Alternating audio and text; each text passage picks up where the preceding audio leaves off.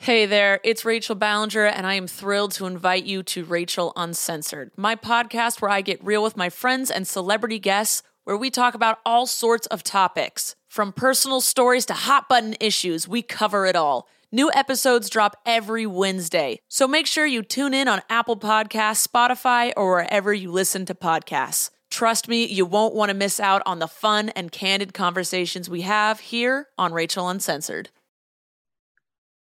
Hello, nacho experts. Welcome to a Patreon only episode of Mother May I Sleep With podcast. It's a mini-sode. I brought on a friend today. Actually, my literal drug dealer is our guest today. um, I reached out to the universe at the beginning of quarantine and said, Does anyone out there like maybe, you know, work at Starbucks and want to hook me up? Um, with the passion iced tea brew bags. And I did get a message from a fellow nacho expert because you guys always have my back. Um, she's here today. She's mailed me, I believe, a total of 10 tea bags. Uh, incredibly generous, has gotten me through this whole thing. It's really one of the few simple joys I have in this life. So, Becca, thank you for being here and providing me with um honestly so, like such an exclusive treat like i i'm so humbled by it. It won't be ever lost on me that i got the true plug like not a substitute. Like i didn't have to go out and do it some like rich crazy person way. Like i just straight up i got the plug.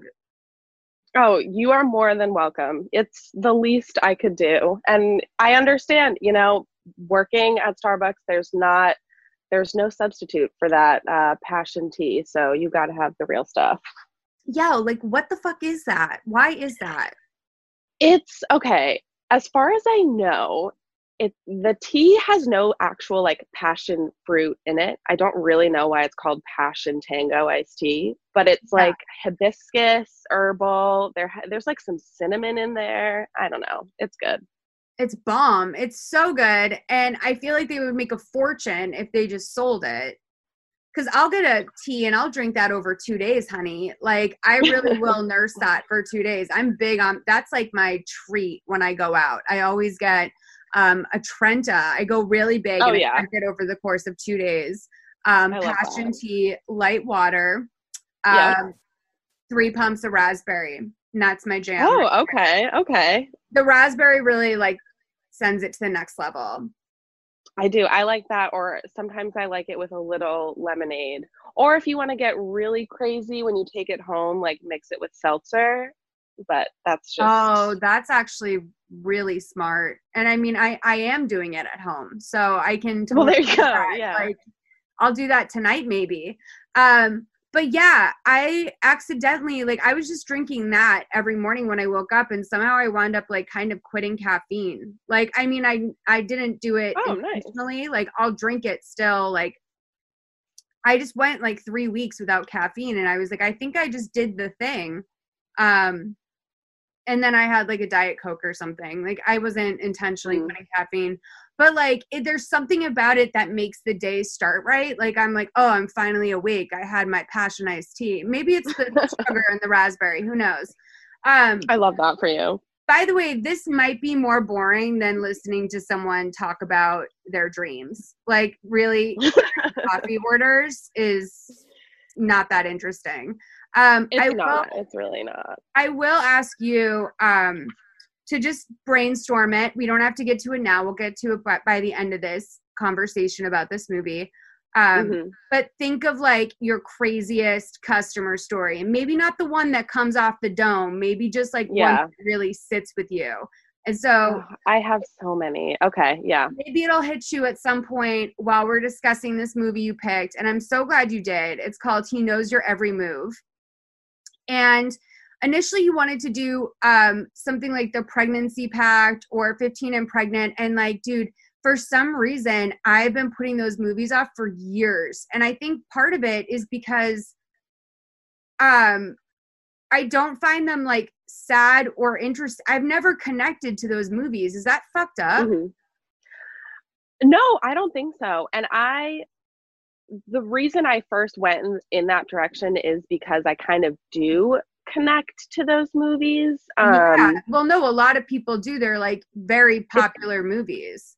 yeah and i don't i don't know but like um i was glad that we went with he knows your every move because i i love like i love anything involving like the a hacker anything where like girl you're being tracked I your know. computer is compromised that's like yeah i like that shit It's so good. Well, first of all, I just wanted to really quickly mention that I I want to personally examine for me. I think that's why I mentioned it. Why I'm not interested in the pregnancy pact. I feel like that's a personal Oh, question I need to ask myself. So I just want to be clear with everyone. I I know so many of you love those movies. I have to first really look at the Molls in the mirror and say, what the fuck is up? Like, why do you? Why are you so adverse uh, to these movies? Because I like Teen Mom and shit. Like, I'm down with a Teen Mom, but oh i love teen mom teen so mom too it's so good. Um, but you picked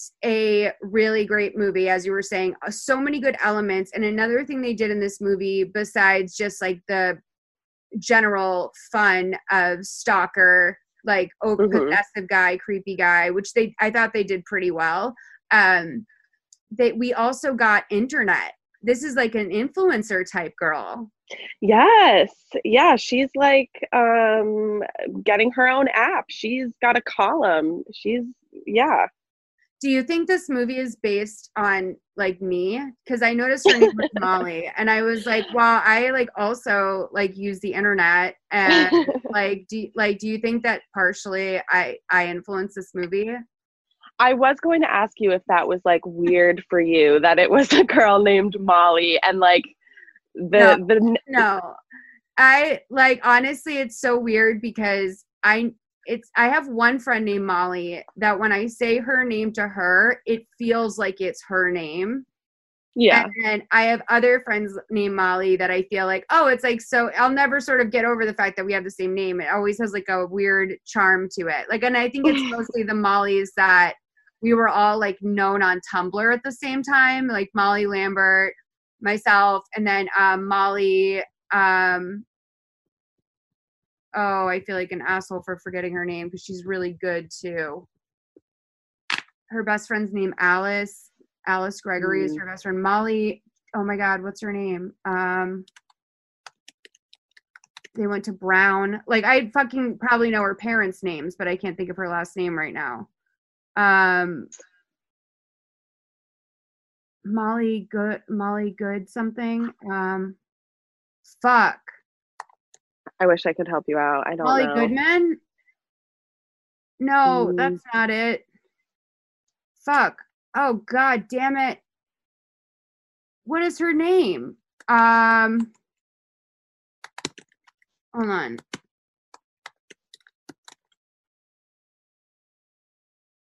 Oh no. Molly Bloom? No, that's Molly's game.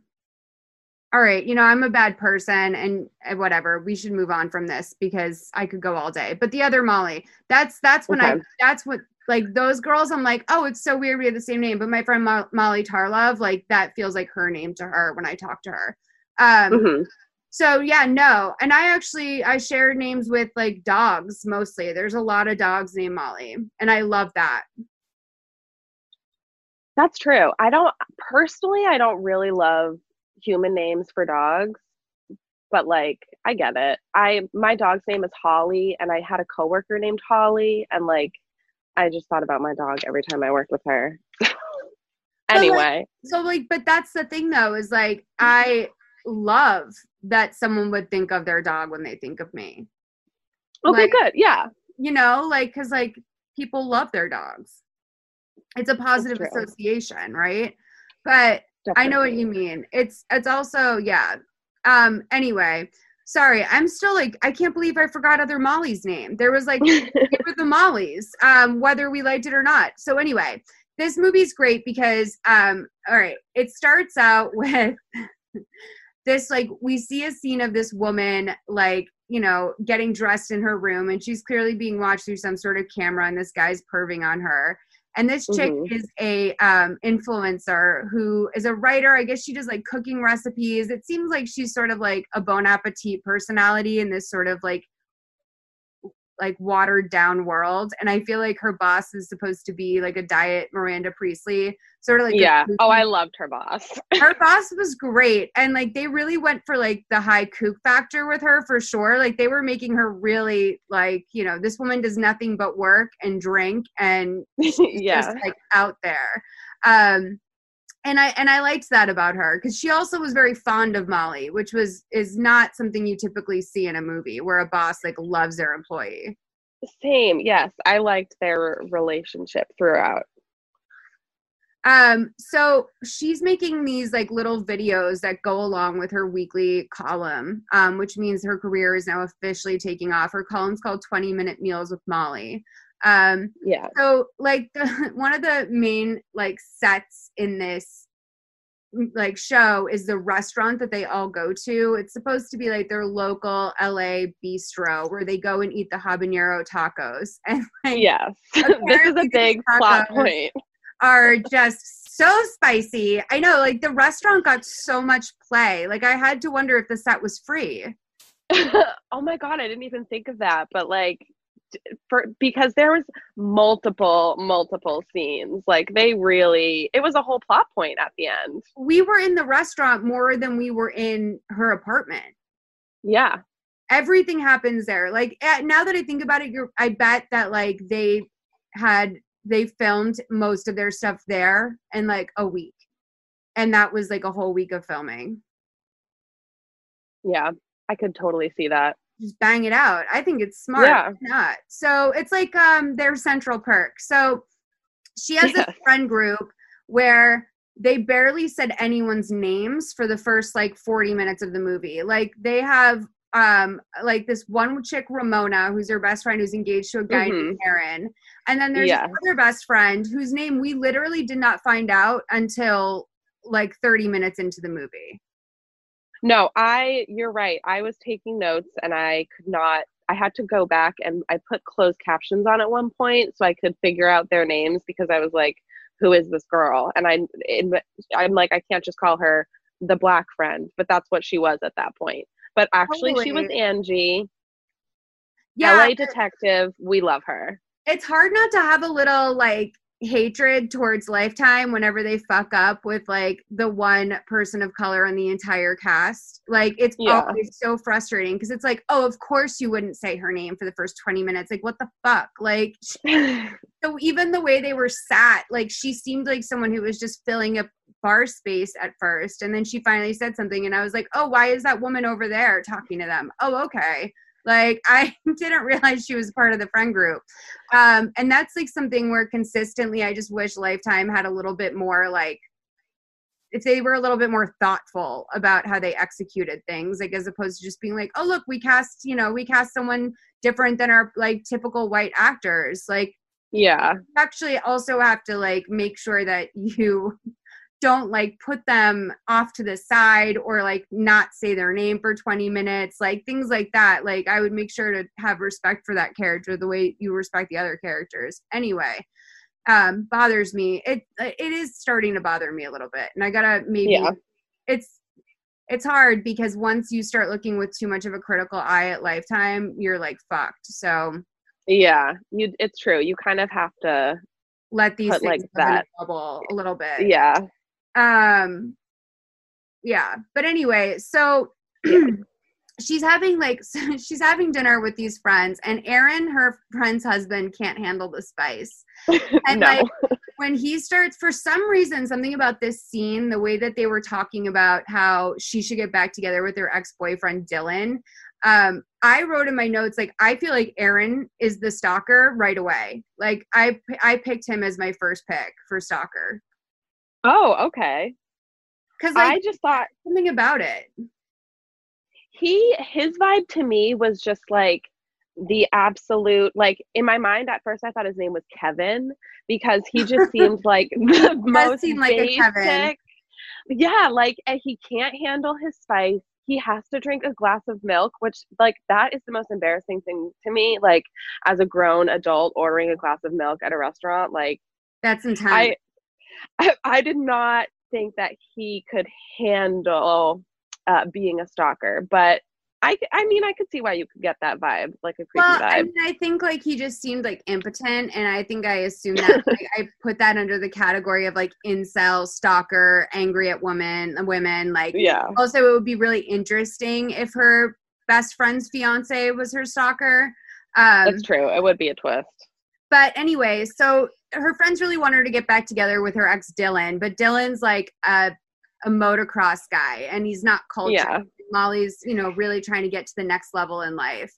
Um, so we find out Dylan actually lives next door to her, and you know, they have a brief conversation when she gets home, just a really quick back and forth about how she's bummed out that they got rid of the antique handles that they had in the kitchen. Um, they're renovating it and they like took out their keys and they're going to like a key card entry system now too. yeah. What do you think Which of the handles? I yeah, I thought that was an interesting um note about her like missing the vintage handles and um I they're based so like you said they're renovating both of their apartments and this is her ex-boyfriend and they live they're neighbors like sharing a wall.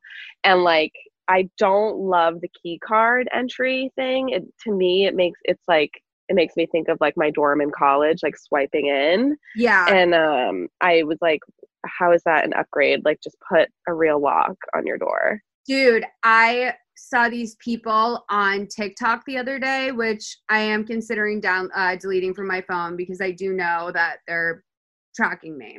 They're spying. oh on it's me. terrible They have all my information.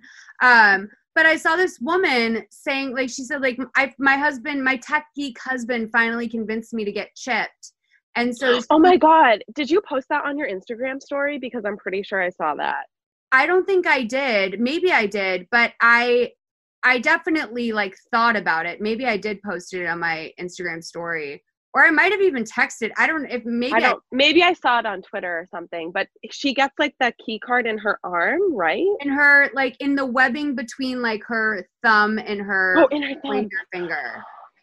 In that like webbing on your hand. So you know she can like fucking feel that chip when she presses down. yeah that's Waste of a totally great acupressure point, by the way. But yeah, like I mean, that is. oh, Well, does your husband also have a chip? Like, what what do you mean he convinced you? Why do you need one? Like, yeah where's his fucking chip can't one of you have a key? Like, I don't know. I just would never let anyone implant something inside of my body, especially it feels weird with all the conspiracy that's going around, especially with like Bill Gates and everything, all like the putting a chip in you conspiracies. yeah It does feel like that might have been like a if I was the Chinese government, I'd be trying to normalize that with like a pretty blonde housewife like going to happily get her chip inserted in her and then get into her house all cool. That feels that's so dark that feels like some, you know, other side shit. Like, you know, some yeah we're coming we're we're fucking you from the inside now like that's what i think we're supposed to be worried about with tiktok is like the long-term ramifications of like things being normalized on there. That was like the whole thing that just came out recently anyway about it.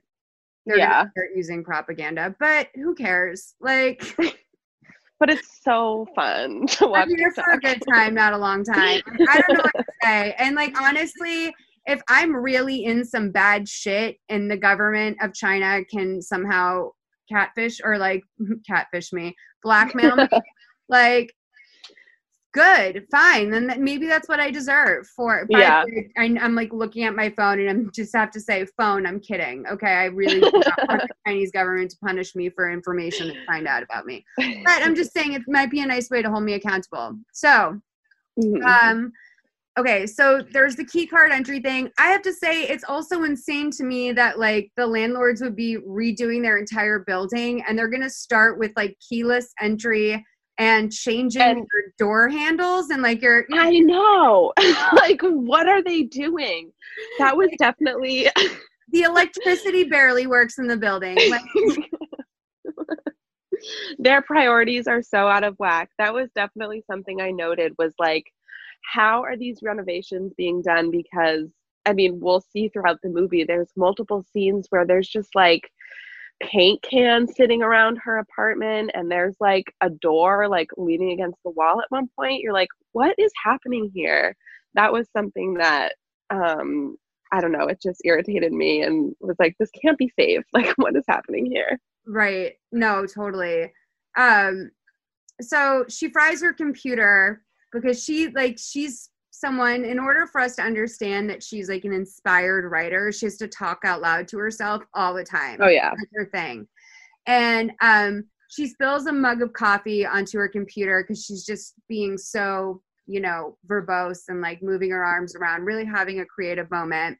Um, and then she goes into like this basically little place called like a computer clinic. And it's you know, it's like why I like going to the Mac store. Like it's why I pay extra to go to yeah. the Mac store or the Apple store, whatever the fuck it's called. I call it the Mac store. Is that terrible?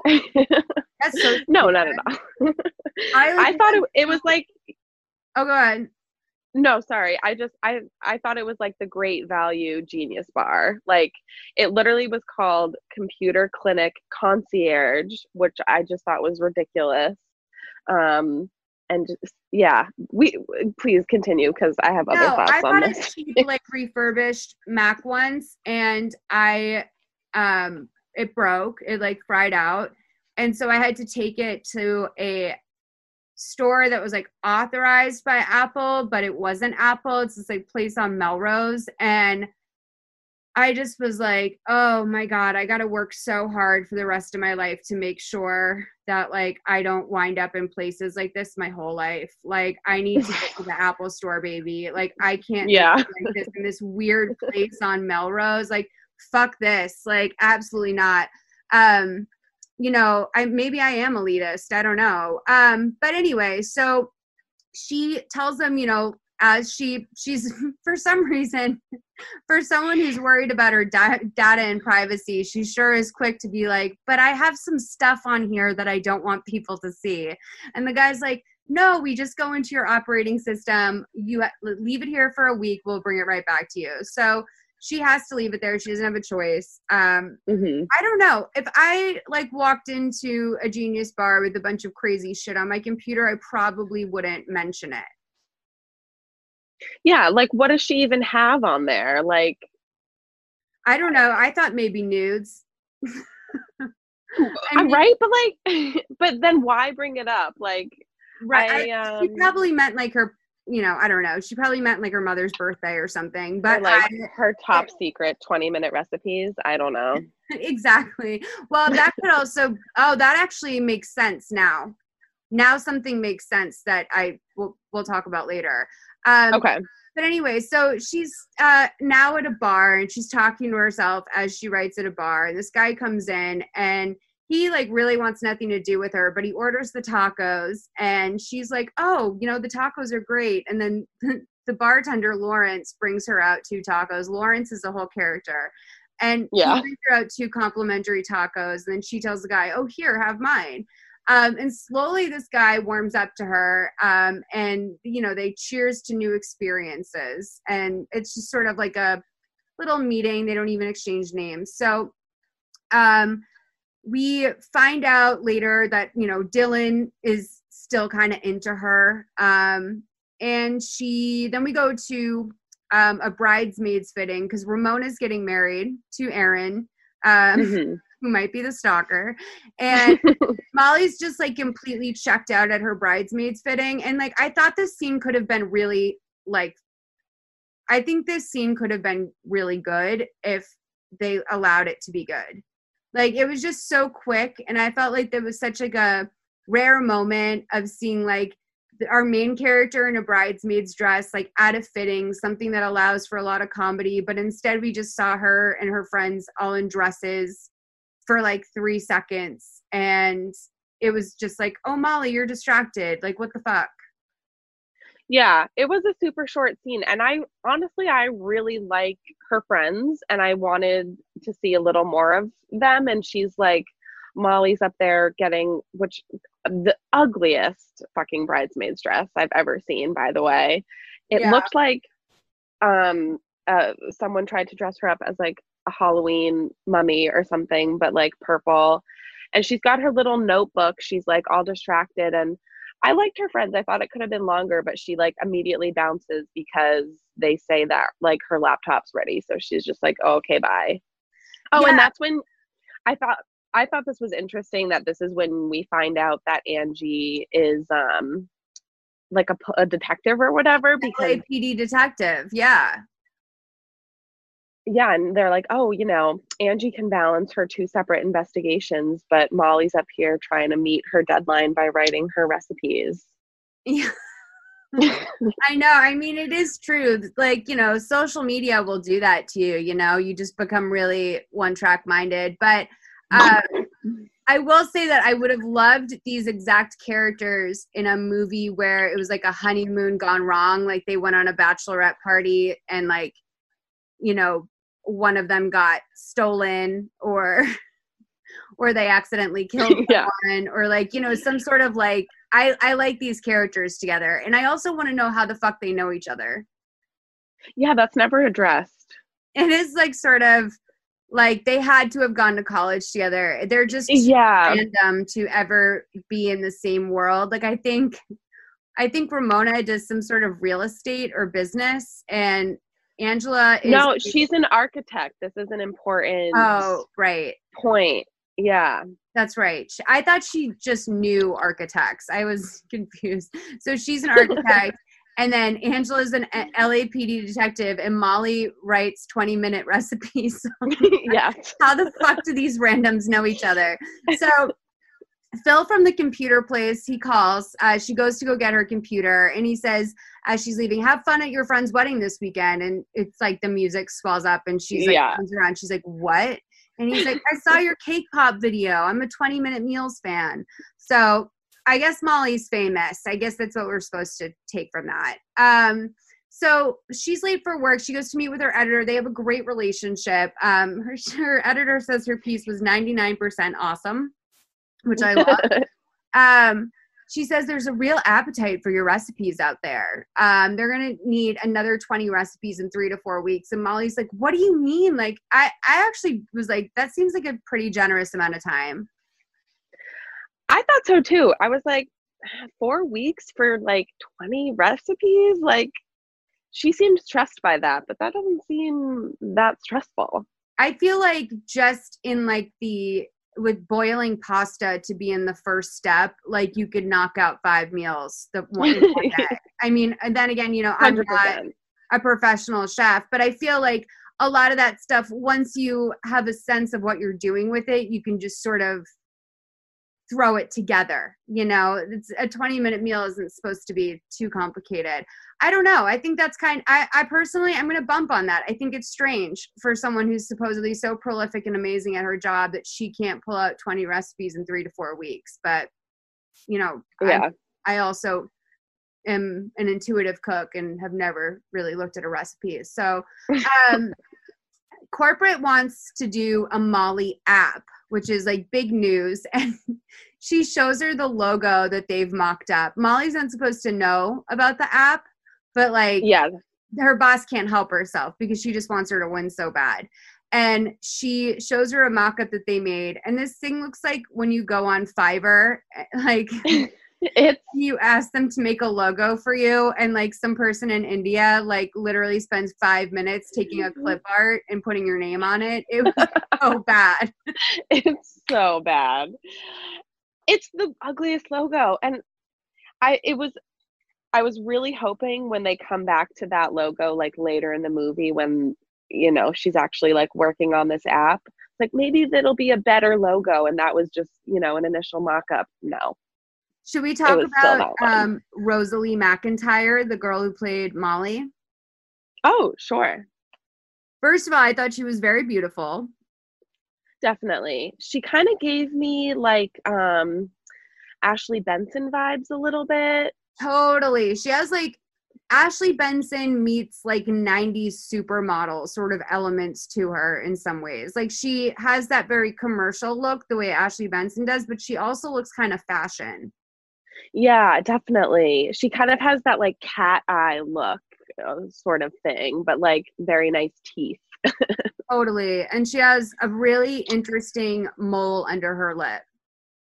Yes. which you know on a different face not necessarily the move you know like i thought she she she's like you know she's just pulling it off she's killing it um Yeah. what would it be like to be born like that like looking like, an actress like that what would life be like?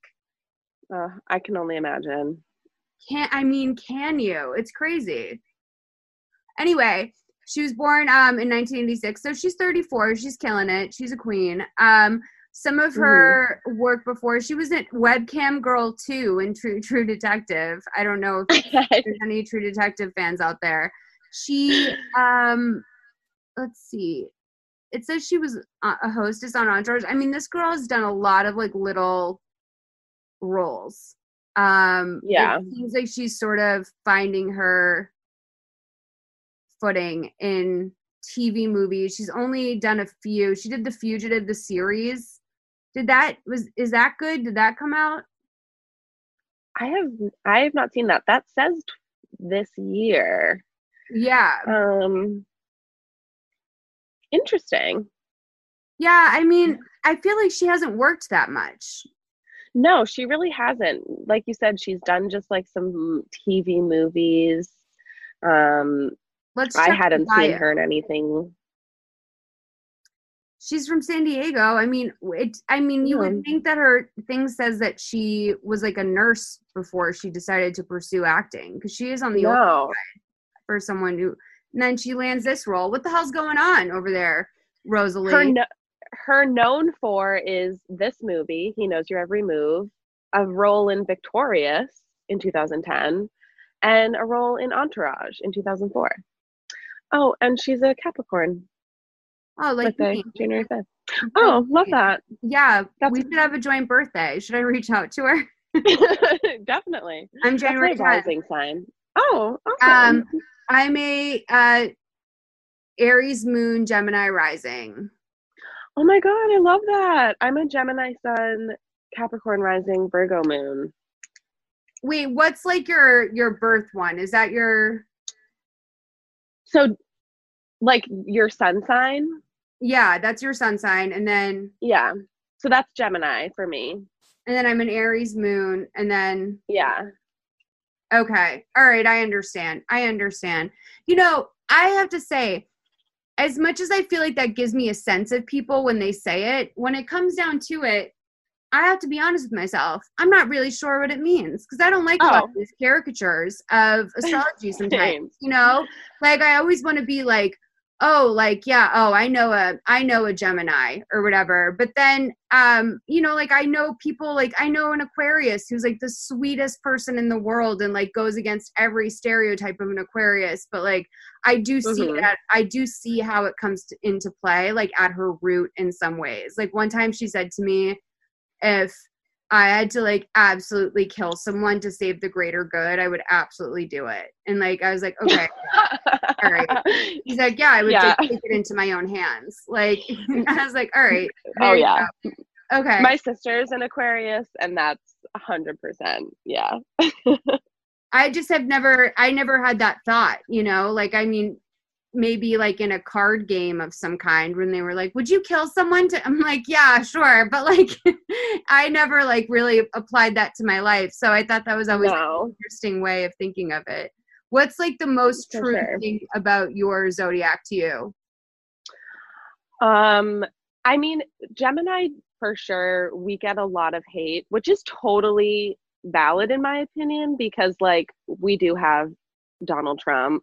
It's awful, please, dear God. And You like Courteney Cox as well though. exactly. So for me, I'm like Gemini has the range.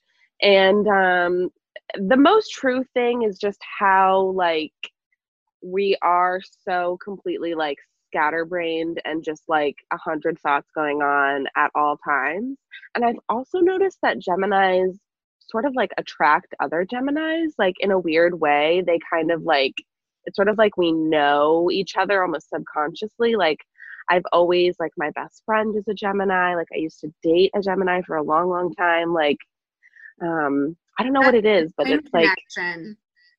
yeah, maybe, maybe. But I like I love being a Virgo moon. I feel like that gives me some intrigue. I mean, I barely like I hardly know what I'm talking about, but like it's fun. Um, well, I mean, God bless the Geminis, we need them. Yes. You know, so anyway, um, her boss is basically like, you have to go do something for yourself because you don't want to wind up like me. Um, which I thought was sort of depressing because I'm like, I want to wind up like you. Like, I think you're killing it. I know. I'm like, Caitlin, you're I you're living your best life, but okay. At the same time, I appreciate it. You know, she must have some deep regrets, and Yeah. it- it is what it is. Who is that actress, by the way? Let me find out who her boss is. Carolyn Hennessy is her name. She does seem like a good character actress. Yeah, she's been in a bunch of different stuff. She oh, so she's our worker bee over here. She's done everything. This woman works, okay? She has like five, six jobs a year. 2007, she was popping off. Yeah, this Oh, yeah. Oh, working steady since 91, baby. She had a huge run on General Hospital. She was Mrs. oh my. God, she was Mrs. Valentine on Dawson's Creek.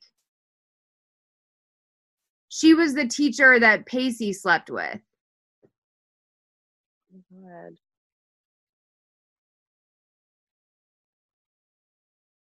Yeah, she was great. Oh yeah, she's out here. She was um she played two different characters on that 70s show and I love it when they do that. When they really like an actress and they bring her back to play. Oh yeah, that's character. fun. Um, let me see. Cougar Town. I mean, she's in, dude. She's in. Oh, she was on um she was Penelope Ellis on Revenge. Loved that show. Did you watch Revenge? I didn't watch Revenge. You know what's so strange is speaking of TikTok, um you might know her as Jenna Rink from 30 Going on 30, but Krista Allen, she was on Revenge. And dude, every TikTok I go on, Krista Allen is commenting. oh my god, really? Yes, I'm like, girl, like, how are you here? Like, I literally think like she might watch and be more like engaged with TikTok than I am. Like, I, every oh boy. every like the most random videos I'll click on that only have like 200 comments and 3,000 likes or something. She'll be up in there, like in the comments. I'm like, Krista Allen, for real. Um, and she's verified, and everyone on there like knows she's Jenna Rink. That seems to be the common yeah. sort of comment more than revenge but um yeah revenge was like so my guilty pleasure show i absolutely ate it up if you ever want to watch like a really soapy like the first season if they could have continued with the plan that they had the first season when she this girl like basically decides to like exact revenge upon the people who killed her father. And so Okay. she decides to use like a photo that was taken the day her father died. And she goes through the photo and she gets revenge on every single person in the photo. So like the first season was really fun because you're like oh shit are we gonna cross someone off the photo this week? Um so i i kind of like missed that device once like season two started but yeah that show was on probably a season or two too long and i watched it that whole time Mhm. i loved it so good um Who was the good. star of that show? Emily Um, VanCamp. oh yes, I was like, I can picture her face. She's like blonde. Oh, I should watch that. I love her. I totally had like a crush on her at one point. She, she did was on, an um, amazing job with playing Emily on the show. She did an incredible. Uh, no, yeah, I think her character's name was like Emily slash slash Rachel or something, and okay. she played both. But she was like, I didn't realize she was such a little actress. Like she is quite the little actress. I was like blown away by it. Oh, I love this like endorsement. I'll have to watch it. And dude, she served looks. Like that character did not ever like even her just fucking pajamas were like cashmere, like killing it. Like she always looked dope. And the best part of that character, oh my god, I'm remembering now. She went through some shit. Like she was basically dude, she was kind of a superhero. It's a really good show. I kind of want to rewatch it. I'm getting chills. Um I'll have to watch it. I love that. guys, revenge. Um, so basically after this, like Molly has this routine that she does where she runs through the park and then she buys herself a bottle of water. And Yeah. um when she Which like get buy- a reusable water bottle, girl, please. I know. I was like sort of thinking to myself, like, would you use that as like your treat at the end of your run? Like, would you be like, oh, I'm going to treat myself to a bottle of water because I did that run? But I was thinking, like, what fun is a bottle of water? Like, you know what I mean? Yeah. Maybe a popsicle, but like not a bottle of water every time. So Or she like a Gatorade. I don't know. something fun, right? Um, but anyway, the guy bumps into her that was at the spicy taco place. And Mhm. it's like, you know, he's like, oh, like, you know, it's you. And it's a very sort of like meet cute moment where they they finally do introductions.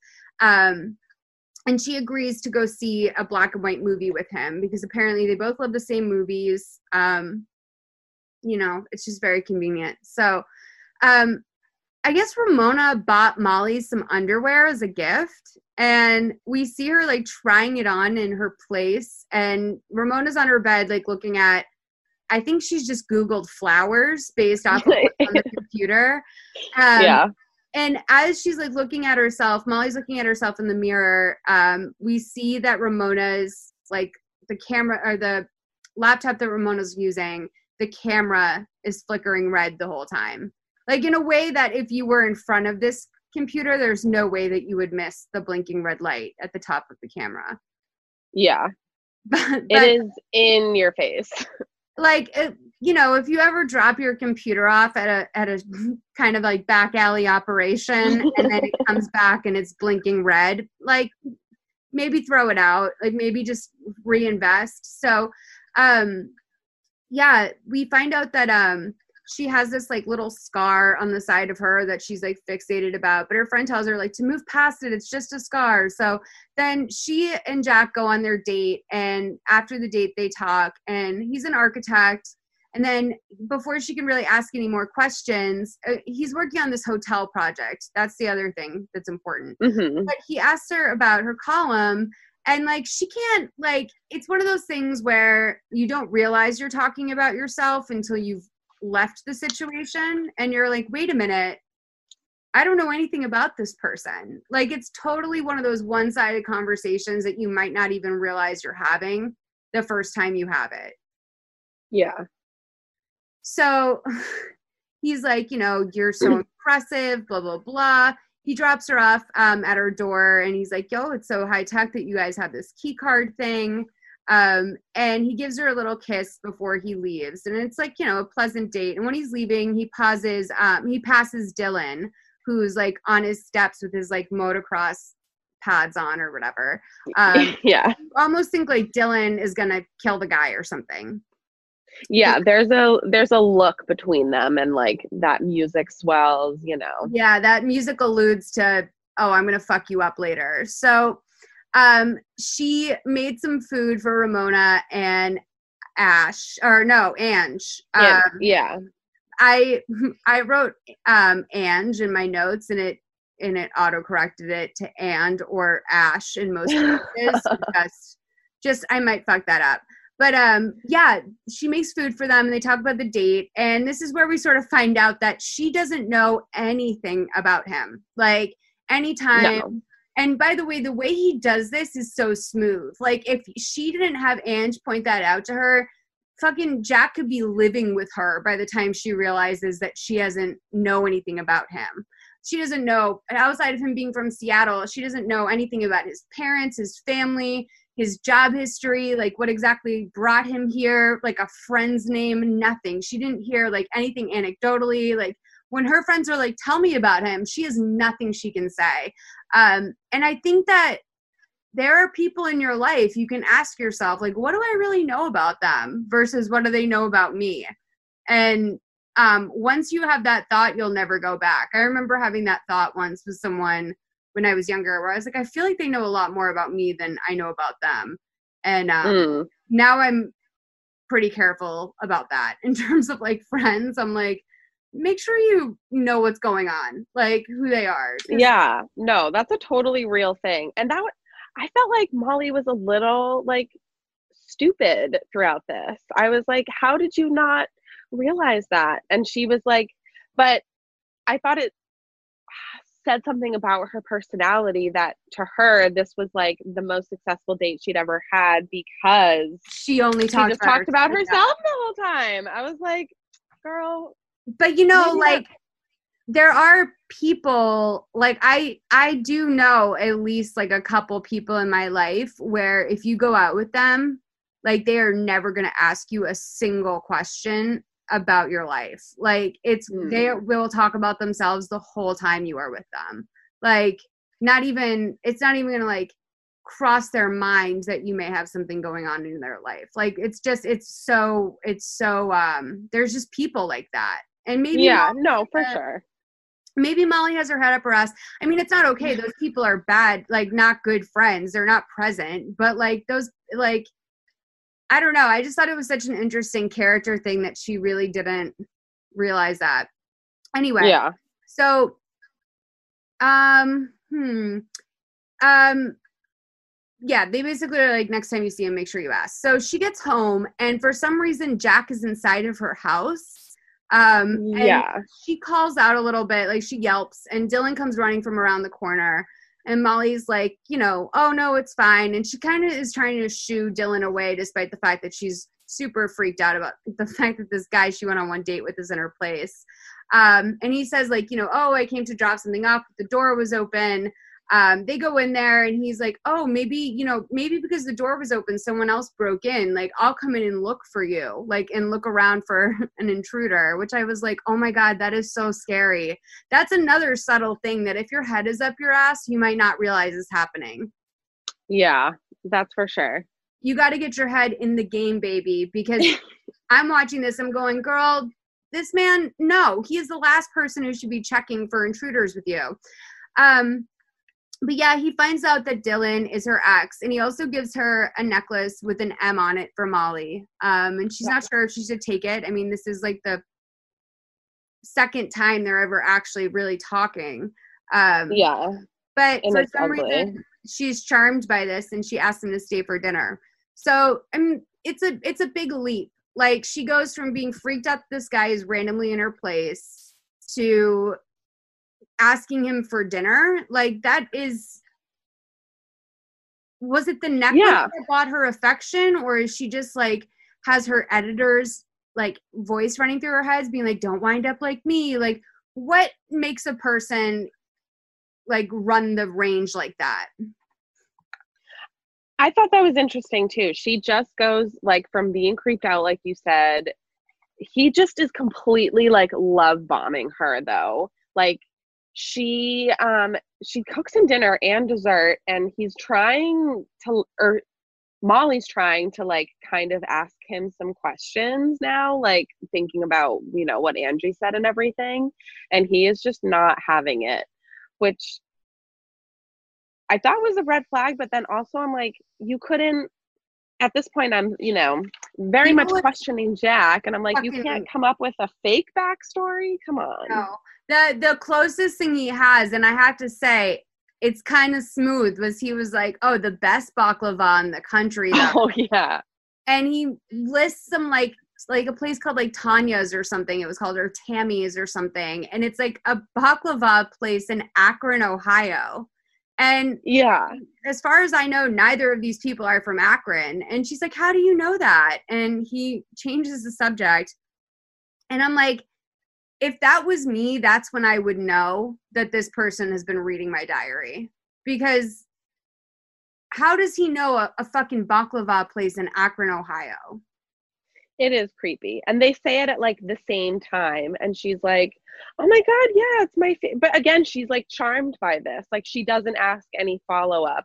I think, well, maybe she doesn't. I think he maybe mentioned something about like his architectural work. But every time she tries to question him, he's just like, you have the most beautiful eyes. And she's completely charmed by it. yeah she does say he says like um you know she says something like oh um you know tell me about yourself he's like you know what I, he's like i don't want to talk at all so like they start making out and things get spicy yeah. um she wakes up in the middle of the night and jack isn't in bed which by the way is like always upsetting like whenever Yeah. you're like new to sleeping with someone and they're not in the bed when you wake up, it's always like, wait, what? Like, what is going on? Um, so she gets up and she like tiptoes out to the kitchen and she's calling for him. And um, she sees like a bright red spot on the floor. She bends down. Of course, we all think it's blood. And then when she gets back up, he's standing right behind her. And he's like, Oh, sorry. Um, I hope you don't mind. I like help myself to some red wine. I'm a real insomniac. And he's Mhm. gonna like hang out in in the living room basically and then head head to bed in a little bit which i'd kind of be like i don't know like do you want to go home like i wouldn't just let a guy like hang out in my living room and drink himself to sleep Yeah, I it is creepy and you we also we know it's creepy because you get that like classic elongated lifetime shot of like she turns to go back to sleep and he's just like standing there holding his glass of red wine just like staring her down as he sips his wine. And it, it is strange especially in your own house. Like I think it's one thing if you wake up and you're like at the guy's house and like he's up in his own kitchen or what the fuck ever, but like when he's just creeping around your own place, I'd be like, yeah, you could just leave. Well, also, like, not to shame, truly, although it's going to sound, even though I'm going to say not to shame, it's going, I'm going to shame her. Like, Ramona's getting married and just divorced already, okay? Like, why are Mhm. you letting guys, like, pitter patter around your place?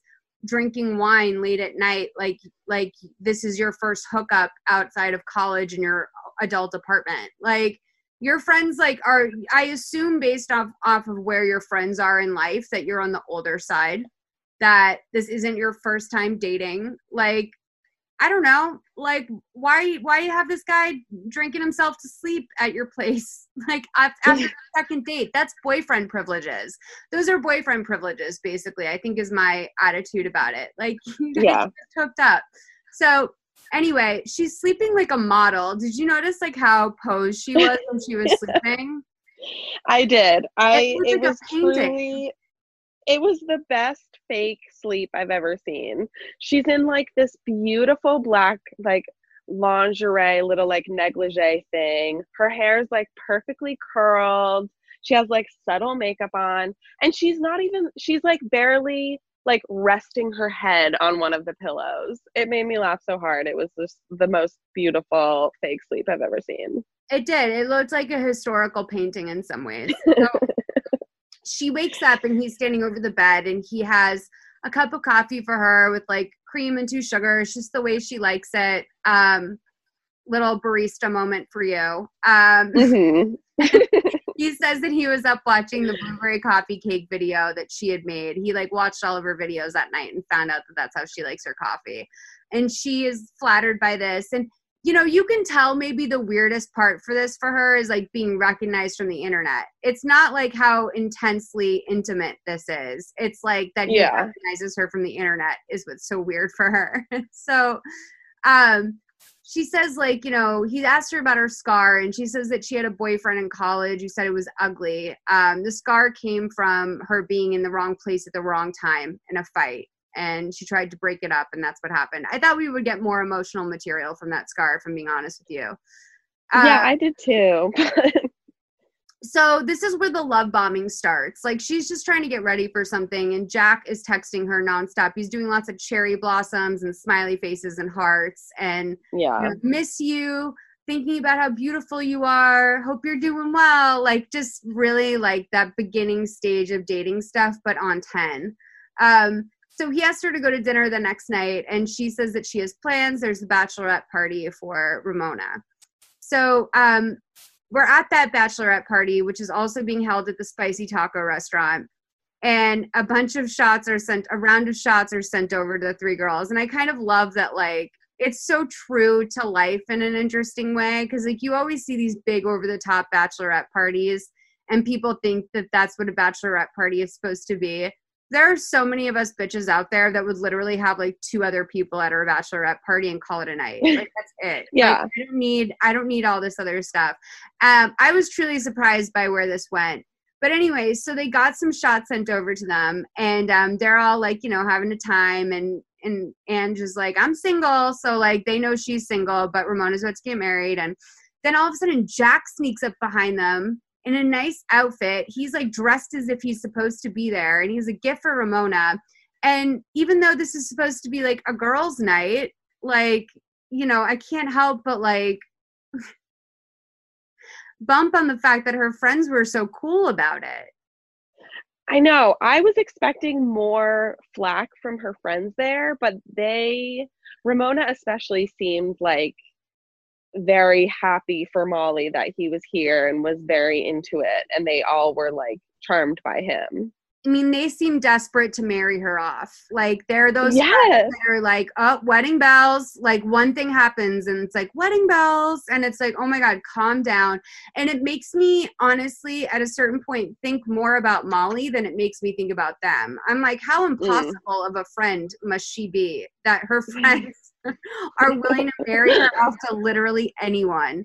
Um, They're like, please just take her off our hands. so then we find out the guy that sent the shots over is actually a stripper, and Ange just like gets her absolute life for the last like five seconds of this scene. She's really loving it.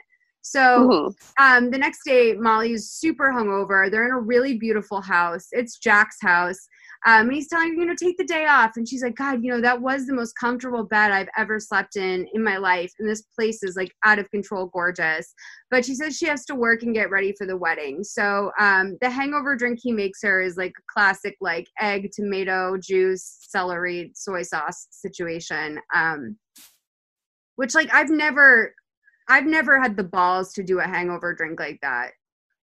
No, I just suffer or like drink some water. Like I can't, I don't want to drink an egg in a cup of tomato juice. Thank you. But like, yeah, it's it's it's something that I feel like we only mostly see in movies, and like the character himself is like, oh yeah, we used to do it in my frat all the time, and Yeah. I feel like it's it's lazy writing on Jack's part, and it's lazy writing on the Lifetime movie people's part. I'm like, what do you mean hangover drink? Like that's such a cliche. No one does that. that's so true. Do people do But- that? You guys, if you've ever drank like tomato and eggs or whatever to get over a hangover, send me an email, solidlisten at gmail.com. um, but yeah, so um he says to her that she can be really hard to reach sometimes and he doesn't understand Ugh, why yeah. she turns her phone off it's so funny because the movie that we just did um last week had this exact for like the i recorded it last week it'll probably come out in two weeks um with james um but this movie like it has the exact same thing as the last one a lot of these newer movies i'm Mm. finding out repeat a lot of very similar things where it's like you don't have your phone on like why isn't your phone on? Like the exact same lines. And i understand that at a certain point there's only so many like television for women type plot lines you can write before things start to overlap but i feel like they've gotten so about pumping out these movies in recent years that you know there's no reason why this should be the exact sort of mo for a guy in two movies in one year Yeah. And he gets really he's like you're so hard to reach sometimes, which I thought was absurd because at this point they've had what like 3 dates maybe Who is and he to her? Yeah. and like they seem to be texting constantly, so like what is he even talking about? And yeah, this was a major red flag because he also like he first immediately accuses her of like seeing other guys and um i think he says something about like i see how men look at you kind of deal which i'm like Yeah. oh i just i hate that so much Yeah. And I mean, like, based off the fact that, like, she's only at his place because he bombed, like, the bachelorette party she was at the night before is like, come on, girl, you gotta ask yourself some questions. But she totally engages when he floats this out there. And she's like, well, you know, like, what the fuck? Like, you know, I, I don't, you know, I don't need to be with you. And he's like, well, I have to tell you the truth. Um, I was supposed to get married on April 10th. Um, 200 guests. Kiki, my fiance, I found out two days before the wedding that I was she she was cheating on me. Like, sorry for Mhm. my baggage. So he like throws out all these like for the first time he throws out some concrete details. Okay. Um, and you're like, okay, well, there's that. I personally would have had more questions based off of that. Like, also, like, is Kiki her real name? I think that would have been probably in the list of like Yeah. questions it does sound like a nickname, right? Um, but she feels bad and tells him that she's not seeing anyone else and she just wants to be with him. So this is when she decides to make him her boyfriend, which Yeah.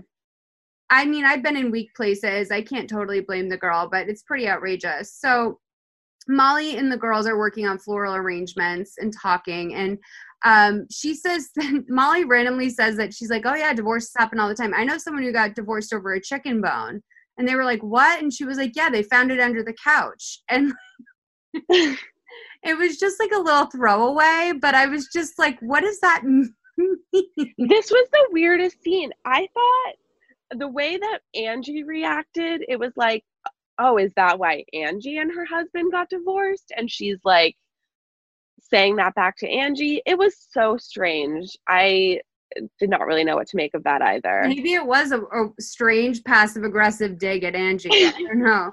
But um, basically, Angie's just like, why the fuck is Jack texting you so much? This is out of line. Like, he's texting you constantly. I think it's a little creepy and obsessive. And Ramona's like, well, I think that I'll be wedding prepping for you any day now.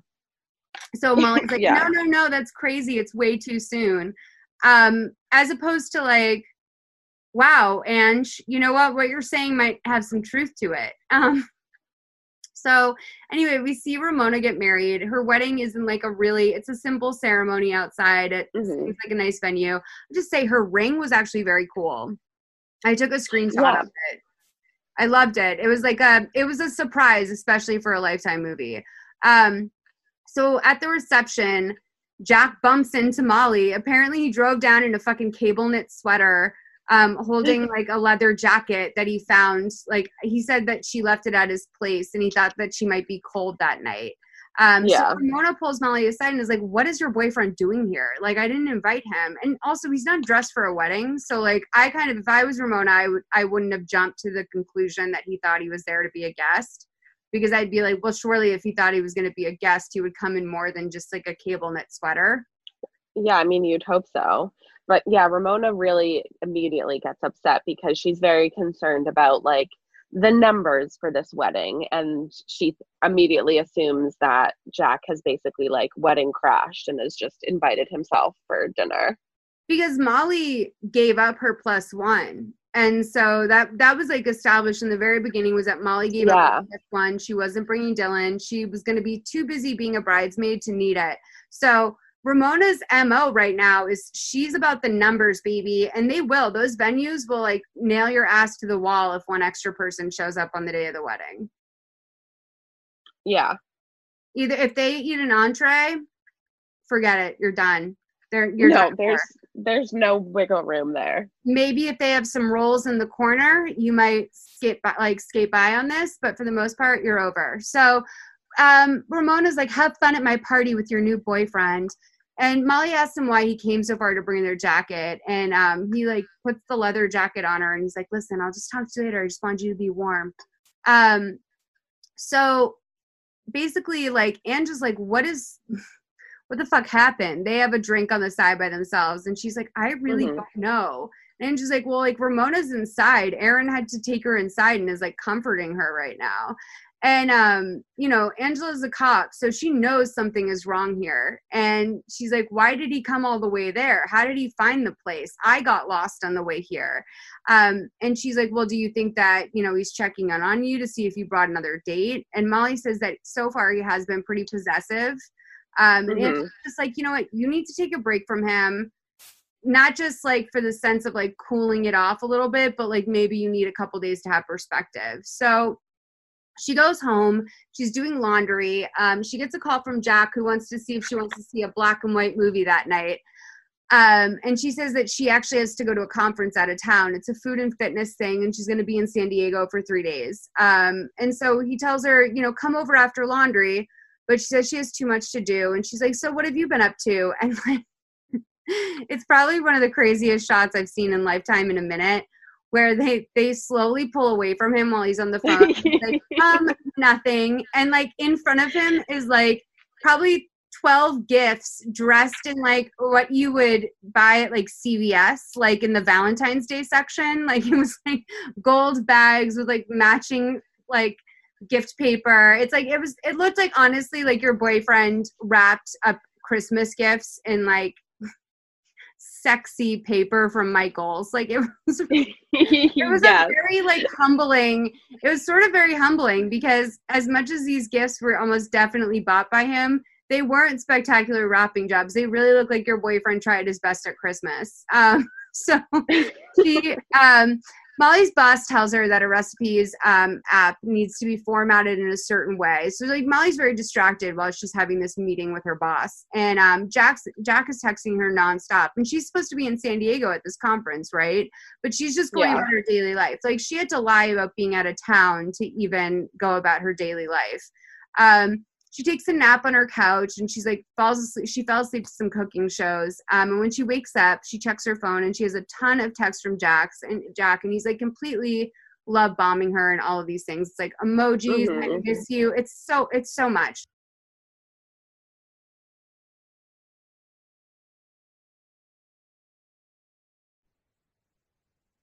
This episode is sponsored by Book of the Month. I've been subscribed to Book of the Month for three months now, and I'm obsessed. If you're a big reader or maybe even a lapsed big reader who's been wanting to get back into it regularly, consider checking it out. Book of the Month, they read like hundreds of books every month from new and emerging authors, and they whittled down the list to just the very best. They provide you a diverse little selection of hardcover fiction to pick from, which is an element of it that I really love. I can find going into the bookstore to be super overwhelming. And when I know I have about a dozen really solid options to choose from, makes the decision way easier. Plus, it's cheaper than other options, shipping is always free, and there's a loyalty program with rewards and even lower prices if you choose to stick around. There's an app where you can pick your upcoming books and track the progress of your reading, and there are challenges on there with rewards.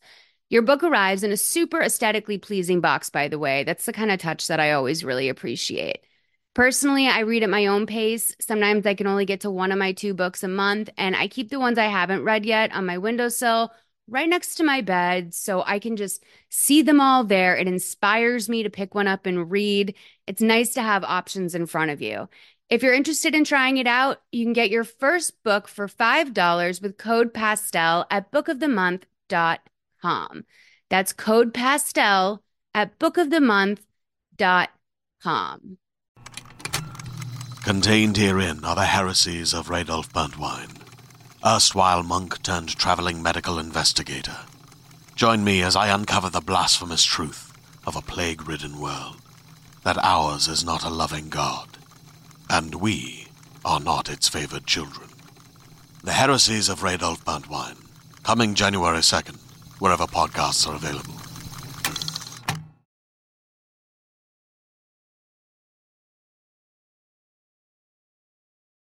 She, um, Molly records, um, and then we go to like a scene where Molly's recording an intro for her app, and it's like a semi professional setup. They have like a real camera there but it's mm-hmm. also very web series because like it's just sort of like a paper white background with like a table that has some produce on it and yeah. standing there.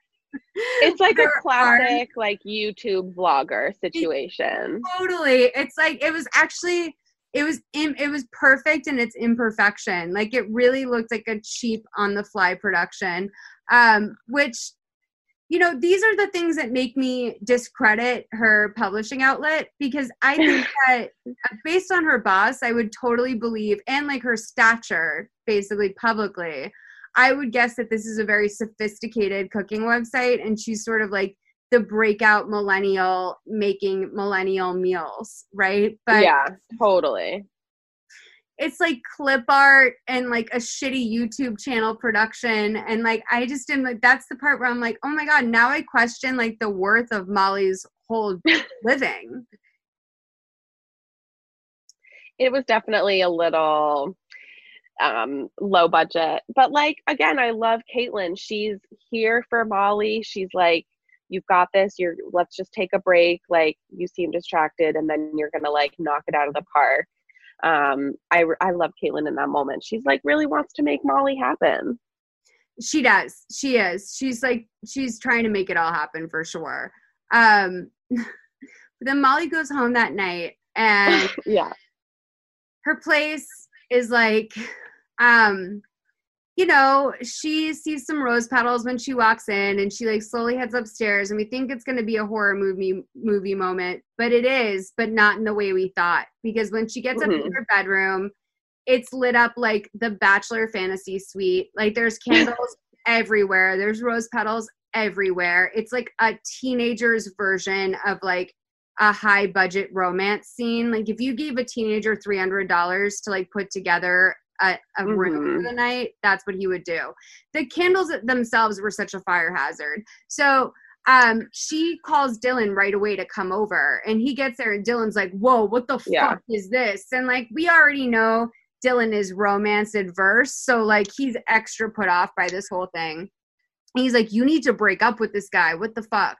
So Molly goes to her spiky talk, spicy taco place, um, and Jack comes in, and they like you know they're having their sort of reunion dinner after the san diego trip that she never went on um, and he's like, Did mm-hmm. you like my surprise? And she's like, You know, I've really been thinking about it and you're a great guy, but I just don't think, you know, this is gonna, I, I, I have too much stuff going on right now. And I feel like I should give you this necklace back. And he tells her, No, listen, like, I understand if you don't want to see me anymore, but I bought this necklace at an estate sale for this you know, from this cooking book writer or whatever. And she's like, Oh my God, that's my favorite writer. And he's like, Yeah, yeah. at it being like, that is from like that is from the mall, bitch. Like that is like it's it's a pr- it's a very pretty necklace. I just don't believe it was part of someone's estate. Like especially someone dead. Like someone like someone I'm assuming that this woman has been dead for at least 10 years there's no way that the necklace was too new. No it's definitely i don't know why he's trying to act like it's some vintage ne- necklace because it's very shiny brand new. And well, again it's so it's creepy that he's like oh it's your favorite. He mentions the writer and she's like that's my favorite you know she's my ultimate inspiration. And he's like i know. I'm like girl well that's why that's why he's bringing it up because like he he's claiming he bought it there so that she can feel special but like we're girls. Like we know jewelry. Like when we take a piece of metal we know if it was made closer to even 1970 than it was to 2020 like that necklace mm. looked so new and i'm just like girl you should know that this is these are boy thoughts. Like this is what a boy thinks that a girl would believe about jewelry, but we're girls. We know when something is like oh, like a remake or a copy or if it's new or if it's like worn and loved. Like there's just we know these things, right? So Yeah. Anyway, he's a fucking snake. Anyway, he's like, "Bye, Molly. I won't forget you." Um, so she's doing laundry later. Dylan sneaks up behind her and she jumps. Um, and she tells him that she broke things off with Jack. She's a little on edge and freaked out. Um, and he says that he'll install a security system for her the same way he did from uh, for his mom. And all of this is being caught on her laptop that she was reading off of when she started um, when she was doing laundry. So. Mm-hmm. He installs a security system. He says it's a couple years old, but it should do the trick. No Wi Fi, no hackers. So it's all laser. And I don't know why Dylan had that intuition to know to go off the grid with this security system, but he did. It's the one thing that he could do to truly cock block Jack in terms of getting in and out of her home. mm. So um, he says, you know, I might be a beer and nachos guy and not an ahi sashimi sashimi guy. Like he tries to say ahi sashimi and he fucks it up and she's like oh you mean like she like they're she's so basic in her superiority do you know she is. I mean? like mm-hmm. when you date someone who just has like a little like culture gap i would call it maybe like you kind of move on from it like it's not the end of the world like it's fun to teach someone about new things But Yes. she really thinks that he's like such a bogan because he doesn't know like how to say ahi shish- sashimi, which I can't say. I know. I'm laughing. and he, and he just like wants to ride motocross. I don't know what it says about like my inner psyche, but like honestly, I loved Dylan. I was very charmed by him and his long hair, and I, it was working for me. I thought he was sweet, and I was like, I was pulling for Dylan throughout this. Me too. So- And I'm like, Molly, like make like a loaded nachos, like a healthy loaded nachos 20 minute meal. Like just yes, lean into the brand. Like not everyone is gonna come home and bake a salmon fillet every night.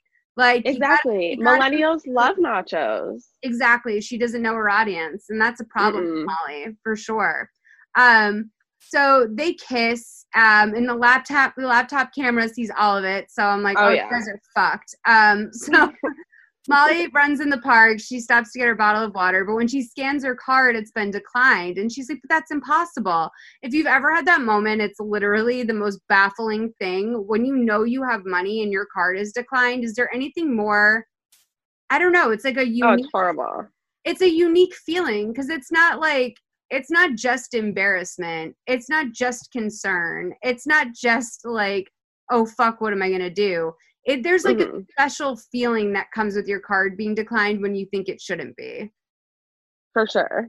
She's like indignant. She's like but i i have money. And then you know of course she pulls up her like banking app to, which they show on see the what the situation is.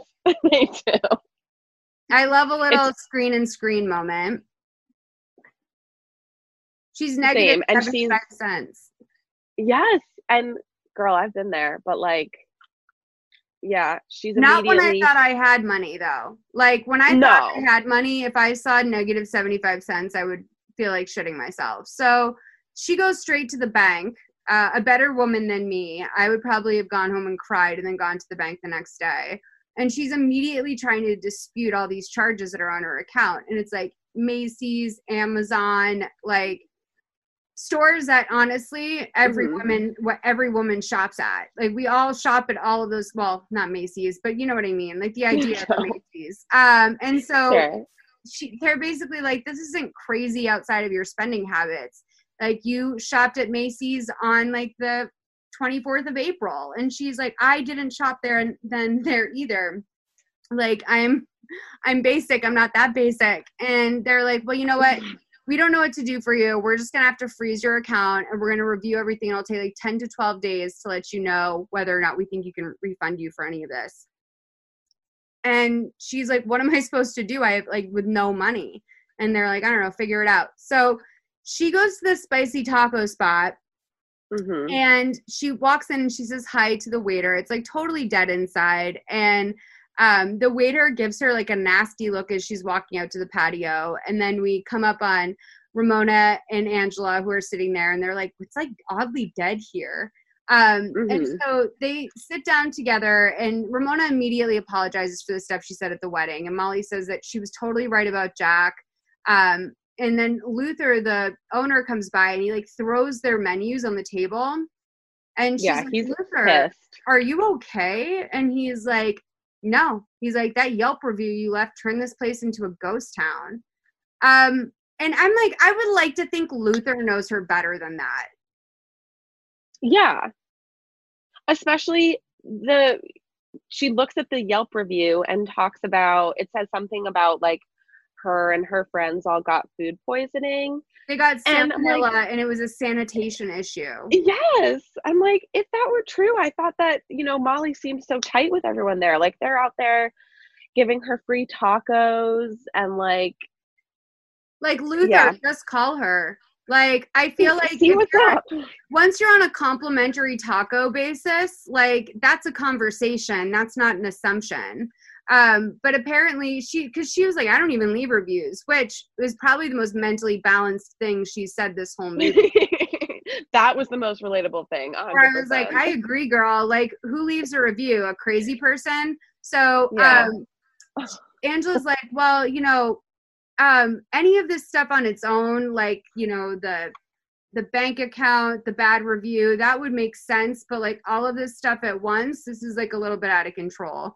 So then we see Dylan get home and Jack is sitting there waiting for him. He's like, We need to talk. So it's like, Oh shit. Mm. Okay. So then Molly goes to meet with her boss, and guess what? I mean, of course, always, whenever they want to fuck with a woman in her job, it always goes Yep. nudes, right? And that is so, it's like, it's probably so true to life, and I'm blaming Lifetime, but I feel like this is such a Lifetime thing where they're like, what's the worst thing that could happen to a woman? I don't know, her nudes get around work. So, um, which by the way would be awful. I would hate this. Um, so she goes into the meeting and her boss is like, You didn't have to do this, Molly. The website was already doing well. Molly's like, What do you mean? And she's like, You know, everything was going fine over. You you really didn't have to replace the pictures. And at this point, I don't know why Molly wasn't like, just like, tell me what's going on, Caitlin. Like I know. She's so keeps, clueless. like, dragging it out. And I'm like, do you not know there's nudes up there? Because like even I don't even know there's nudes up there, but I know there's nudes up there. So it turns out they like took the logo of the shitty website, replaced it with Molly wearing like just like a lingerie top. It wasn't even that scandalous, but I guess she looked No. sexy. Very sexy. And it didn't even seem I thought it was like um like a hacked photo via her webcam and not even necessarily like a photo that she took, if you know what I mean. Exactly. But to be fair, it was an upgrade on the logo because it was a bad logo. I mean, the thing, the only thing here is that like the only reason why this photo looked scandalous is because Molly, her like the actress herself, is very beautiful. So That's so true. it looked sexy because she's sexy, but yeah, like, she's like giving a sultry look to camera. but like if it was me doing that, you'd be like, oh, Molly's wearing a black tank top. So it's like different. But anyway, so um, her boss basically tells her that she needs to take a leave of ab- absence because also apparently a lot of her recipes have been plagiarized. Um, hmm and her boss tells her to leave. She doesn't want to fire her, so just take the leave of absence. And like, this is when I realized, like, when she was saying at the computer store, "Oh, there's some stuff on here I don't want people to find." Like, do you think they pasted in some plagiarized recipes?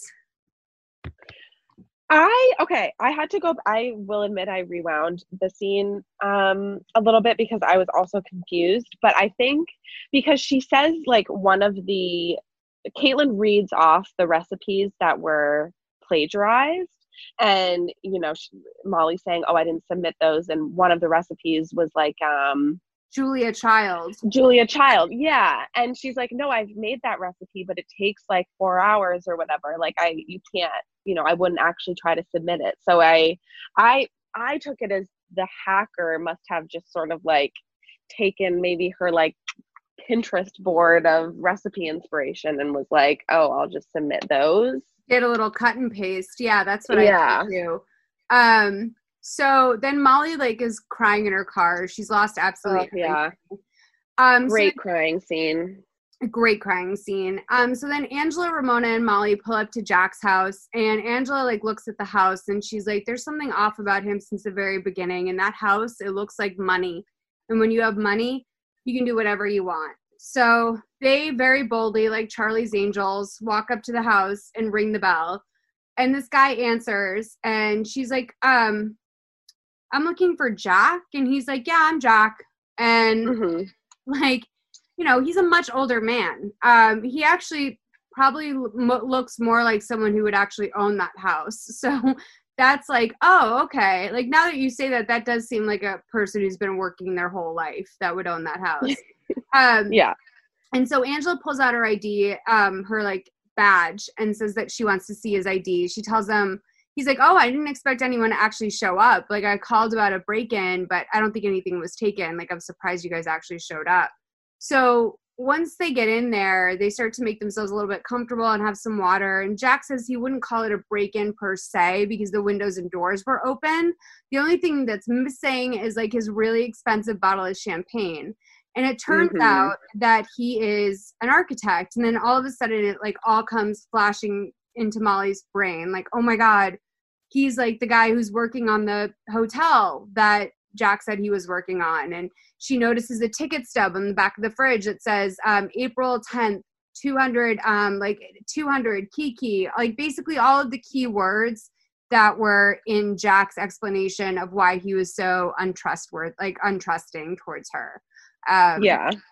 Which I loved that moment where it all like flashed together because she, you know, she sees this ticket and realizes there's a little flashback moment too. Yeah. And like all the points of of import from the ticket kind of flash up on the screen as she has this dawning realization. Yeah, they did a little like um graphic there, like as if this was like national treasure or something. Like we got yes. a little like moment and I was like, okay but also thinking there like sitting there thinking to myself like wow this guy must be really fucking stupid. That he can't so improvise something like like he has to like look at clues and prompts from a, a stray ticket stub in order to create a former life for himself. So um when they get to the computer clinic um basically ramona is supposed to go grab um her computer at her apartment. Thankfully, I I'm shocked nothing happened to Ramona, but yeah, she's supposed to go retrieve the laptop from Molly's apartment, and then she and Ange, uh, Molly and Ange, go to the computer place. Um, and when they get there, the guy remembers Molly right away. Um, so they show him a picture of Jack and ask if he works there, and he's like, "Oh yeah, that's like my best." He goes, "That's like my best employee, Stuart." Yeah. Um, so he thought that, you know, he's like, Aren't you dating Stuart? And so they're like, Well, where is he? And he's like, Oh, he went to lunch, and then he's running some errands. Um, and they asked to see his desk and finally like you know after a moment where he's like oh i don't know if i'm supposed to do that there angela's like well i'm gonna serve you with a warrant and so they go back and Stuart's workstation is insane. Um, it's all pictures of him and Molly, but his face is superimposed. it's like photoshopped onto the people in every picture. The idea that this person was working with them and just keeping his cubicle like this is crazy. I know. How did no like nobody peeked into his cubicle and saw this like absolute madness all over the walls? Like I mean, let's be honest. It's like, you know, sort of a fun campy personality to have when you're like um oh, like, you know, I'm going to photoshop myself into the Vanderpump Rules cast and like I'm going to put that up in my cubicle. Like that's one thing. And like there's also doing that to the extreme it's still somehow more creepy to have these i mean it's a, it's objectively more creepy that he has all, all of these pictures of just like a 20 minute meal chef from the internet that he's supposedly dating all over his yeah. Like call the police. Like when you see something like that well not call the police i would say call the appropriate mental health resources in your city to fund the police. But like exactly you know, reach out to the secondary contact once you see something like that. So they like move the mouse on his computer, and we see that his background of his computer also has a similar situation, similar motif. Um, so Molly excuses. Um, so oh, we also find out that he has copies of her entire hard drive on his computer. So anything she's ever watched, anything she's ever listened to or enjoyed, that's why he's able to meet all of her standards is because he's had an yeah. inside look at her life. So um, she excuses herself because she feels sick. Um, and she goes into this bathroom and washes her face in the sink. And when she bends back up, Jack is behind her in the mirror and he has a little um, razor. Like, what do you call that? Like yeah, a, like a box cutter. Yeah, a box cutter.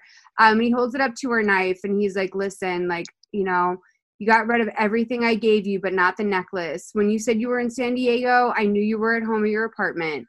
Um, I was unclear. Is there like a fucking camera in the necklace? There's a tracker in the necklace, which I started questioning at the wedding when he like showed up. Got um, it. Oh, got it. Yeah, but he and I thought he was also watching her through her laptop when she was pretending to be at the conference, but definitely both with the fucking necklace and why he was like, No, I need you to put this back on when she tried to break up with him. So anyway, pushing forward, um, he basically chloroforms her, brings her back to Dylan's apartment. Dylan's on the floor. His place is completely trashed. Um, Stuart's been beating the shit out of him for a long time. Um, Molly basically convinces him to like take the take the his eyes off Dylan, focus on her. So they go into the mm-hmm. bathroom and it seems like, oh God, he's gonna like sexually assault her. Um but she figures out a plan. She's like, okay, I'm gonna I'm gonna figure out how to deal with this situation. She starts to play into him a little bit. Um and then he, you know, as he's as she's like, you know, figuring out how to play into him. He's going through his whole plan. He knew exactly how to woo her because he had all the information from her computer and they should be together and they're going to have a life together. And she notices mm-hmm. that he has the box cutter in his back pocket. And so she is just about to reach for it when he hands her some champagne. He's very aggressive about her drinking it, so I was worried that it was poison. Um, oh, me too. He um she manages basically through like a series of trying to seduce him moments um, get him disarmed enough that she's able to push him into the bathtub and then once he's in the bathtub soaking wet she throws the laptop into the tub on top of him and electrocutes mm-hmm. his ass to death um, so he's dead um, his body does do one last lunge oh, like as if he's going to get back up from all of this um, before he flops back over into the water. And, um, you know, I will say the jump scares in this movie actually got me. Like most of the jump they, scares in this movie got me.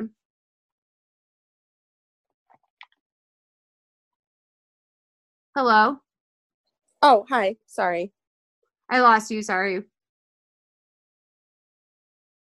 Can you hear me? Yeah, I, I can hear you. I was just saying that the jump scares like were legit in this movie. Oh, 100%. Especially that last one. I was just like mentally screaming at her to just like run out of the bathroom instead of like staring at his dead body. The wine one, when he dropped the wine on the floor and it looked like blood. And yeah. Oh my God, that one legitimately, like, I was like, fuck. Like, I was like, if I had more time, I would take a minute because I was really sort of like, what the fuck after that. Um, so then we see three weeks later, and this is like the biggest something but nothing scene tag at the end of a movie in a while. So she's mm-hmm. at the bar with her friends and she's showing them her new app. And Aaron says that when they were on their honeymoon, people in Switzerland already knew about it. Um, Lawrence brings over Molly's tacos. Um, apparently, she had the review removed because Caitlin has some connections. And then Dylan shows up to the party late. He has bruises all of his face, all over his face still. So three weeks later, this man looks like he's been maimed. Um, and they kiss. They're back together. Um, he has a present mm-hmm. for her. It's a little rose that he made out of. It looks like scrap metal or something. Um, and then he hands her a bag, and she opens it. It's like a little pouch, and it's all of the vintage knobs that she missed from her apartment. I thought that was I again was incredibly charmed by Dylan in this scene. I was like, he got those vintage handles back for her. That was so sweet. I agree. I agree. I thought it was super sweet as well, and like honestly, a very romantic gesture. Of course, Ramona takes it to the next level and she's like, Oh, I hear wedding bells. I'm like, Relax, it's doorknobs in a bag. Like, I know. And like three weeks ago, she just killed her stalker. So, like, maybe let her heal from this trauma before we're like jumping into the wedding planning. Um, but I mean, well, she probably would have a really fabulous influencer wedding. Like, it would definitely oh, be sure. covered by one of those wedding websites. You're not, have you, you're not married, are you? No. I like am so intrigued by the wedding website situation where like if you're a bride, you're one of your goals if you're a certain type of bride is to get your wedding featured on a blog. Totally. Yeah. Like what like what is up with that? Like what do you like that seems like something like normal people do. Like hip like normal I think it's probably honestly like hipsters that want to flex. Like I'm not really clear on what that is. yeah, I don't know. I it's sort of like uh, the friends that I have who are married, it's a lot of like more Pinterest focused, but um yeah. It seems like um the millennial version of like the New York Times wedding pages. Yeah, that's a good analogy. It's accessible. Um Yes. but anyway, again, also I don't want to like neg the knobs too much, but I couldn't help but notice that those knobs are literally in every kitchen and bathroom ever. Like they were the most generic crystal knobs. Um and I'm glad that, you know, he said he had to basically like bribe a contractor to get them. And I was like, "Oh, you can get those on Amazon for 6.95. I ordered them for my downstairs bathroom years ago." Like Yeah, they didn't seem that special, but don't pull a muscle. it was a nice gesture for Molly for sure. for sure. So um, she gets a message on her phone, and it's a pic- picture of her sleeping. Um, and she looks all around her, and Dylan asks if she's okay, and she's like, "I'm fine." Um, so they decide to order some wine. They all cheers to Molly's 20 minute meals, and then we pull away and see that they're all being watched on a video somewhere by someone who's breathing very heavily, like the way that Stewart was. So hmm I mean, are we to believe that it's actually the computer store owner? Um, is this like a metaphor for you're never going to not be watched once you're internet famous? Um, Yeah, why do they? I know. I sleeping. I did not love the fake out kind of ending here. Um, I thought it was, uh, I don't know, just dissatisfying for me, I guess. But I agree. I was like, is it the computer store owner? Because I did throughout the movie kind of get weird vibes from him. And this is just like my own prejudice, but something about like a grown adult male with metal braces on his teeth, like really I don't know. It sets me off. Wait, who had braces? The the this says so much more that only I noticed this. The like owner of the computer clinic. he that he- Oh, that's fascinating. Oh, I totally missed that. He had braces. he did. He had like full like metal braces, not like Invisalign, but like the braces I had in eighth grade.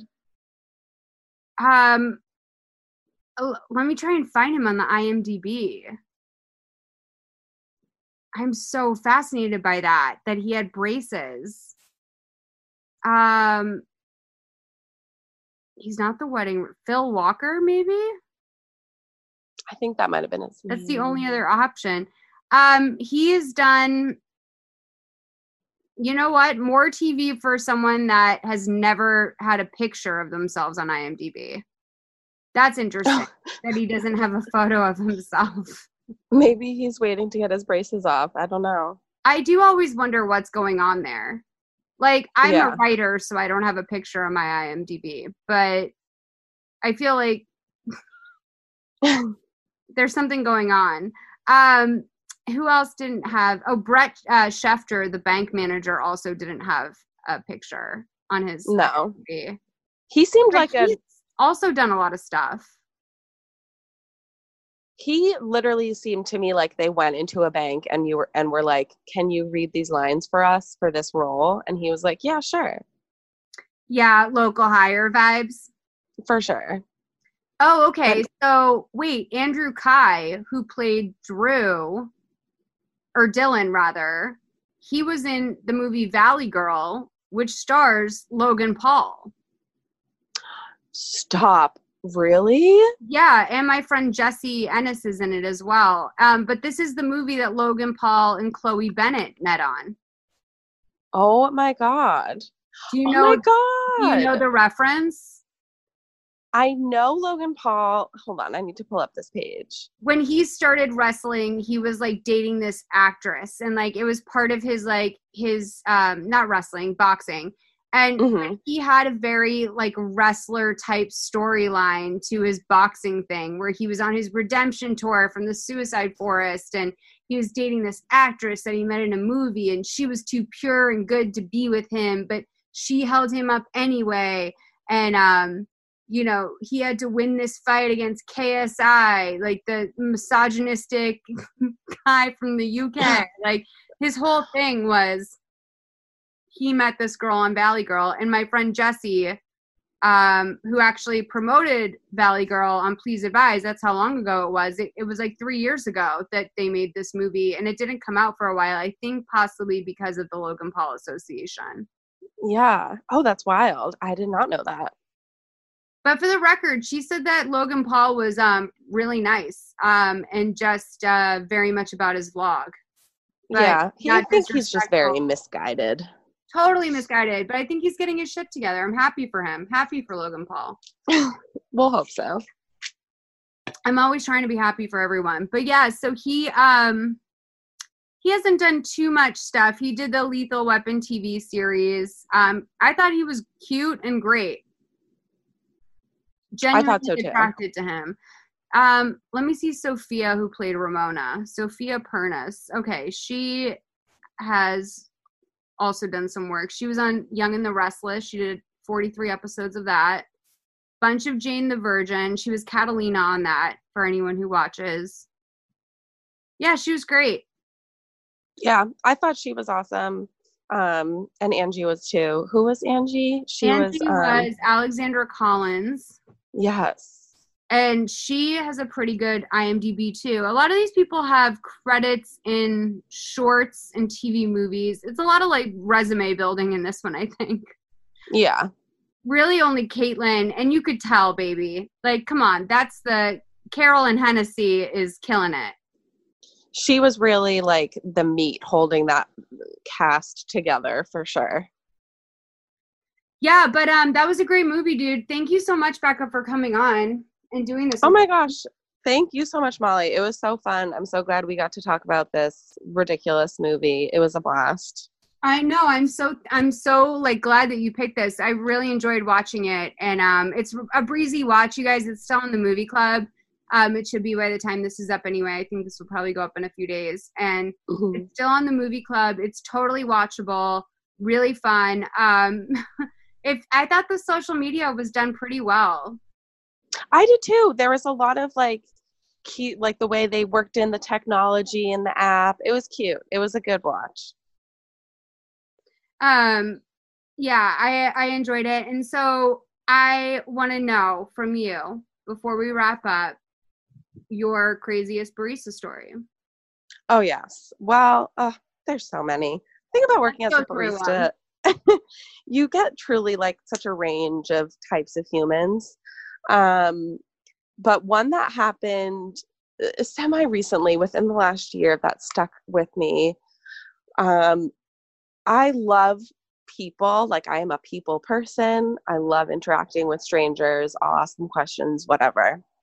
And I uh, usually found that I was a pretty likable person. But this one woman comes in one day and she was asking us um, for help with her Starbucks app. And I was standing up front and I was a supervisor at the time. And I was like, oh, yeah, I can help you. And um, she pulls up her phone and not to be all like okay boomer but she was a boomer and she was having technology issues with her phone but i was like i'm going to try to help you through this and she just wasn't like signed into the starbucks app Right. and so um, I tried to show her where she had to sign in. And uh, she's struggling with like entering her password. And then I think it wanted her to do her touch ID. And I'm like so patient and just trying to work through this moment with her. Um, and she starts getting really flustered and she's like, so you're telling me I can't like use the app if, if I can't like I can't pay for my coffee if I can't use the app?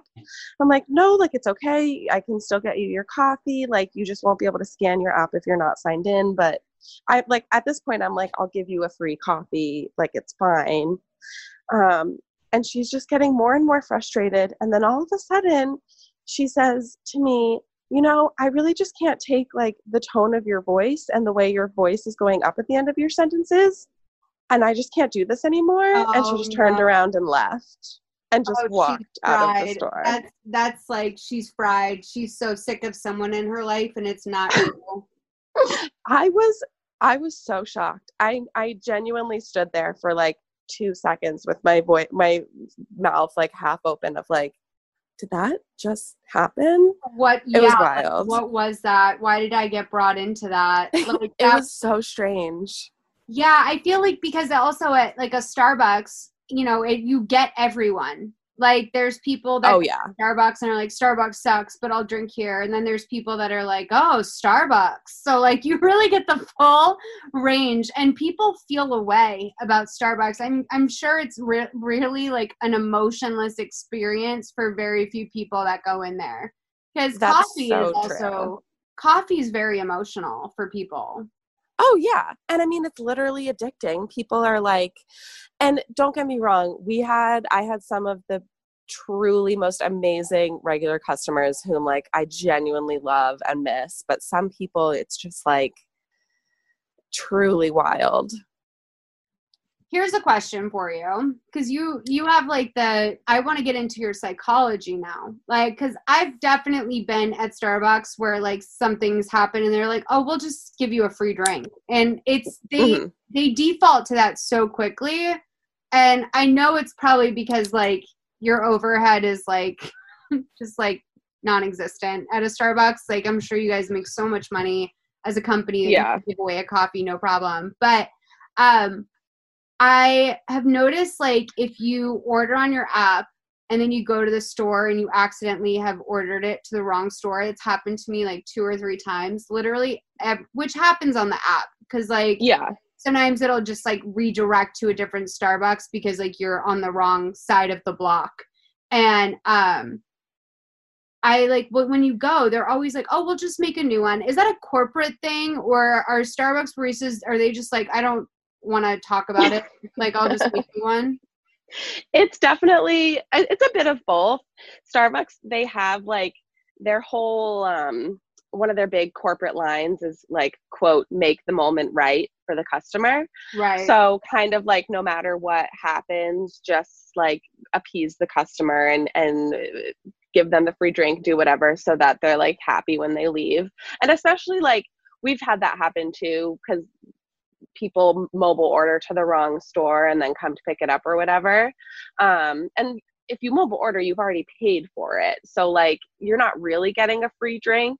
Sometimes we would like the person said like oh i placed it at the store like five miles away we might call up that store and be like hey if you haven't made this mobile order already like don't make it because the customer sent it there on accident or something just to like well, because save you're them in the Maine. trouble but It's so much less Yeah. populated in Maine. Like in Glendale, if I have them make it on the wrong location, they're never gonna do that work because they're seeing like 30 people every That's 20 true. minutes.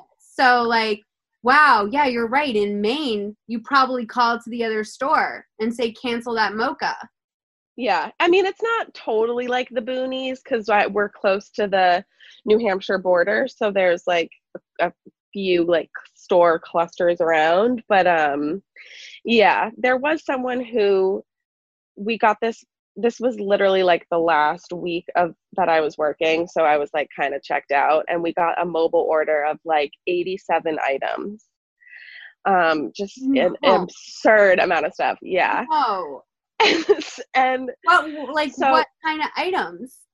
it was a mix of maybe not 80 i think it was maybe not 87 items or but $87 total but either way it was like a fuck ton of stuff. It was a bunch of drinks and then also a ton of food items. So like we it completely stalled our business for a little bit because you know both of the ovens are full and we've got like huge lines. And then maybe 20 minutes go by after we finished putting together the order and this customer calls the store and she was like yeah hi i'm up in scarborough maine and i accidentally mobile ordered to your store Oh my god! No. yeah like we literally almost started crying i was like you have to be kidding me no.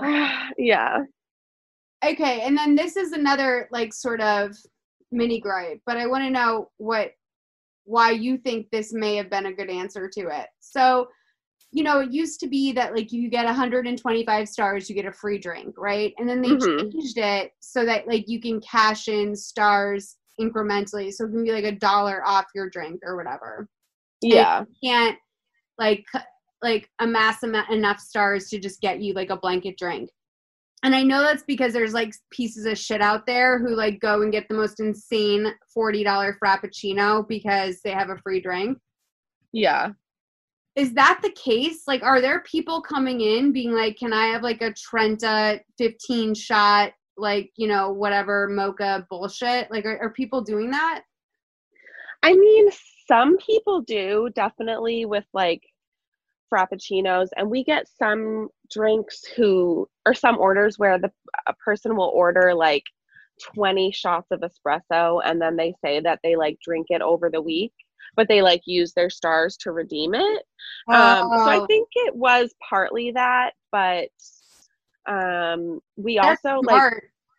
That's Yeah. smart to do. Like, I never even thought of that. And like, I have so many fucking points. I should have absolutely been pulling some bullshit like that. yes girl cash in those stars Oh, fuck those people. Um, okay, so here's another question.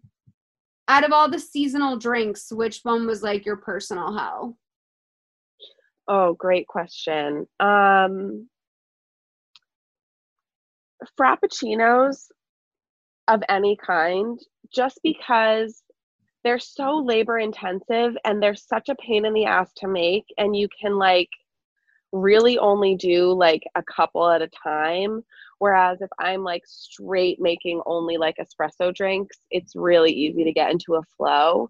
And then with like the newer frappuccinos that they have, they're like layered. So you have to like put shit at the bottom of the cup and there's like whipped cream and then there's like three different kinds of sauce and then you have to like put a topping on it. And it's just like, it's just too much. Um, yeah, like Tumblr aesthetic culture must have like Ugh, really yeah. broken your soul. Like, because like the unicorn and the galaxy and the all that. First oh, of all, yeah. Anytime you see an influencer taste one of those, no one's like, mm, yes, I'm gonna order these all the time. Everyone's like, oh yeah, that's like a, it's like a dessert. Like, that's always their Yeah. reaction. I'm like, why would you like? I understand it's like content or whatever, but generally, why would you put someone through that? truly. Right now, though, and like God bless TikTok for this, but there's a TikTok drink that um, has gone so viral, which is just getting iced coffee with white mocha and sweet cream. And I swear to God, like it's every other order now um, that we would get was iced coffee with white mocha and sweet cream. And I'm like, keep it coming. That's like the easiest drink. It takes me 30 seconds to make. Like, thank you, teens of TikTok. I love that. I love that. I love that it's somehow worked out for everyone. It's evened out on the other side of it. So okay, Really? I didn't mean to like hold you to ask you questions about a job you no longer like have, but I I have no, to, it's I have- okay. I have to use this ex- like this moment, and hopefully you'll come back on and do another Patreon mini episode. So if you have any other coffee questions that need Oh to my gosh, I'd love to. I think people are just so desperate to get on the inside of Starbucks and like considering that you were, you know, like were you a, you were a manager, I was a supervisor. supervisor. That's Yeah. pretty serious shit. Um Yeah. 4 years you worked there. So I feel like you have a lot of tea. You must have been there also for like the sort of advent of like this trend like go order a trendy drink thing. So like Oh, yeah. when did you know officially that something was a trend? Oh, that's a great question. Um definitely like a lot of the customer made drinks like the pink drink was not ever was not it was like a technically secret menu quote unquote drink that be- drinkity drinkity. yes thank you james charles sis um He literally takes like, credit for that being on the menu. Like he literally he he Well, um, said like it's on there because of him. Which by the way, I might be- I might believe it. I don't know if I would go that far, James Charles, to say that it was all because of him, but like, I mean, who knows? But definitely that, and like, they kind of then piggybacked off of that and did like a violet drink. And I just noticed, like, in my maybe the last like year and a half that I was with the company, I felt like there was more of a shift towards drinks that were like visually aesthetically appealing um, versus actual like coffee based drinks. What about the um ordering what the people in front of me ordered trend? Were you a victim of that? I did not ever have that happen. And I kind of wish that I did because I feel like that would be fun. We did get a couple of like surprise me, like people would be like, just like surprise me, make whatever you want. And like some of my coworkers, like sometimes you get like, you know, you want to be a little snarky and be like, okay, you can have a venti ice water. Like that's my favorite drink. But like usually I would try to make something fun for them and just like throw a bunch of syrups in a cup and call it. I would definitely try to win that contest personally. I would be trying to like show them out and be like, you thought you wanted a drink. Well, bitch, I'm giving you the best drink of your life. Like, I'm to blow your mind. Yeah. Um, well, Wags is calling me, so that means that, that, that I only have another minute. Is there anything you want to plug? Um, no, I mean, you can follow me on Twitter if you want. Um, I don't tweet that much, but I retweet some things and sometimes tweet about random shit. But um, we will yeah, put that in the um in the description of this podcast on Patreon. And you guys, again, this movie was really great. Becca, you're fucking dope. It was. Oh, I, thanks, Molly. I'm so glad that we know each other now. And please, will you come do another one of these with me sometime? Yes, I would love to. Okay, let's keep you on top. I'm thrilled about it. Um, you guys, thank you for listening to this Patreon mini episode. Thank you for supporting the show and the network. You guys are amazing. Appreciate you always. And I'll talk to you soon. Bye. Bye. Hey there, it's Rachel Ballinger, and I am extremely excited to invite you to Rachel Uncensored. It's my podcast where I sit down and get real with my friends and celebrity guests, where we talk about all sorts of topics. And sometimes we might be under the influence when we do so. We cover things from personal stories to hot button issues and it's the only place on the internet you can find an uncensored version of me. It's a side of me that you might not have seen before because it's not the most family or brand friendly. But don't worry, I'm still sort of slightly a decent human being. If you're intrigued, then make sure you check it out. New episodes drop every Wednesday. You can find it on Apple Podcasts, Spotify, or wherever you listen to podcasts. Trust me, you won't want to miss out on the fun and candid conversations we have here on Rachel Uncensored.